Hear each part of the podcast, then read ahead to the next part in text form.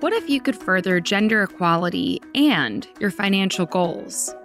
Well, Index I Q now offers a Gender Equality Exchange-Traded Fund, or E T F, that looks to do both. Created in alignment with the nonprofit Girls Who Code, the I Q and Gender Equality E T F, ticker E Q U L or equal, seeks to benefit both your portfolio's potential and our world.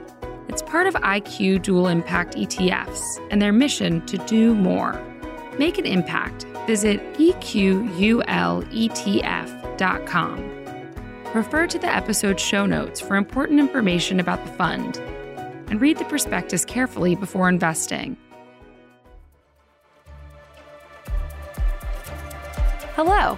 From Wonder Media Network, I'm Jenny Kaplan, and this is Womanica. This month, we're highlighting visionaries. Today's visionary was an artist whose choice of medium was as wide-ranging as her subject matter. She worked in acrylic, in graphite, in ink, and in watercolor. She worked through surrealism, feminism, Mexican muralism, and environmentalism. And although her career spanned nearly eight decades, she only recently gained recognition as a woman in her nineties. Let's talk about Luchita Hurtado. Luchita Hurtado was born in nineteen twenty in a city on the coast of Venezuela. When she was eight years old, Luchita immigrated to New York City. She, her mother, her sister, and two of her aunts all shared an apartment. After graduating from high school, where she studied fine art, Luchita began volunteering at La Prensa, a Spanish-language newspaper. There, she met Daniel de Solar, a much older journalist. And when Luchita was just eighteen years old, they married. Daniel was well-connected in New York's artistic circles.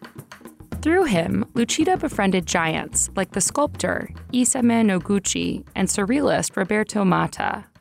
But Luchita and Daniel's union was short-lived. When their second son was still an infant, Daniel abandoned the family.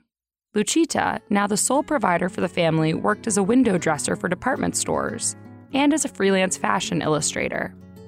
The friends she'd made through Danielle remained, though, and Luchita circulated through New York's top art galleries. She continued making art, taking classes at the Art Students League. She met surrealist painter Wolfgang Paalen, and in the nineteen forties, Luchita and her two sons joined Wolfgang in Mexico City. Luchita's charisma and charm quickly endeared her to the local art community. She became friends with neighbors like Frida Kahlo and traveled around the country collecting art. Painting and drawing remained a constant for Luchita, albeit a secret one. Her work at the time reflected pre-Columbian themes, mirroring the works she saw in her travels. For a few years, Luchita's life seemed to have found a rhythm. But then, tragedy struck. One of her sons died of polio. Luchita wanted to have another child. Wolfgang did not. The family moved to California in nineteen forty-nine, and Luchita and Wolfgang separated soon after.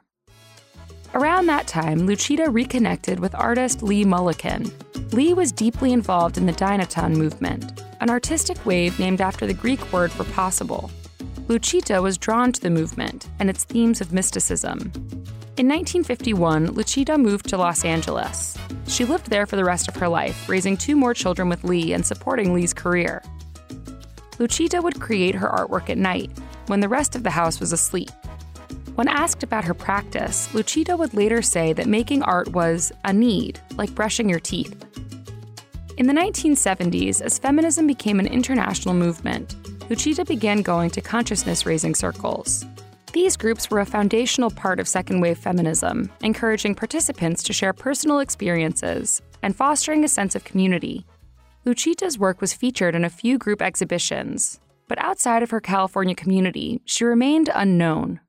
That changed in twenty fifteen. Luchita's husband, Lee Mullican, had died in nineteen ninety-eight.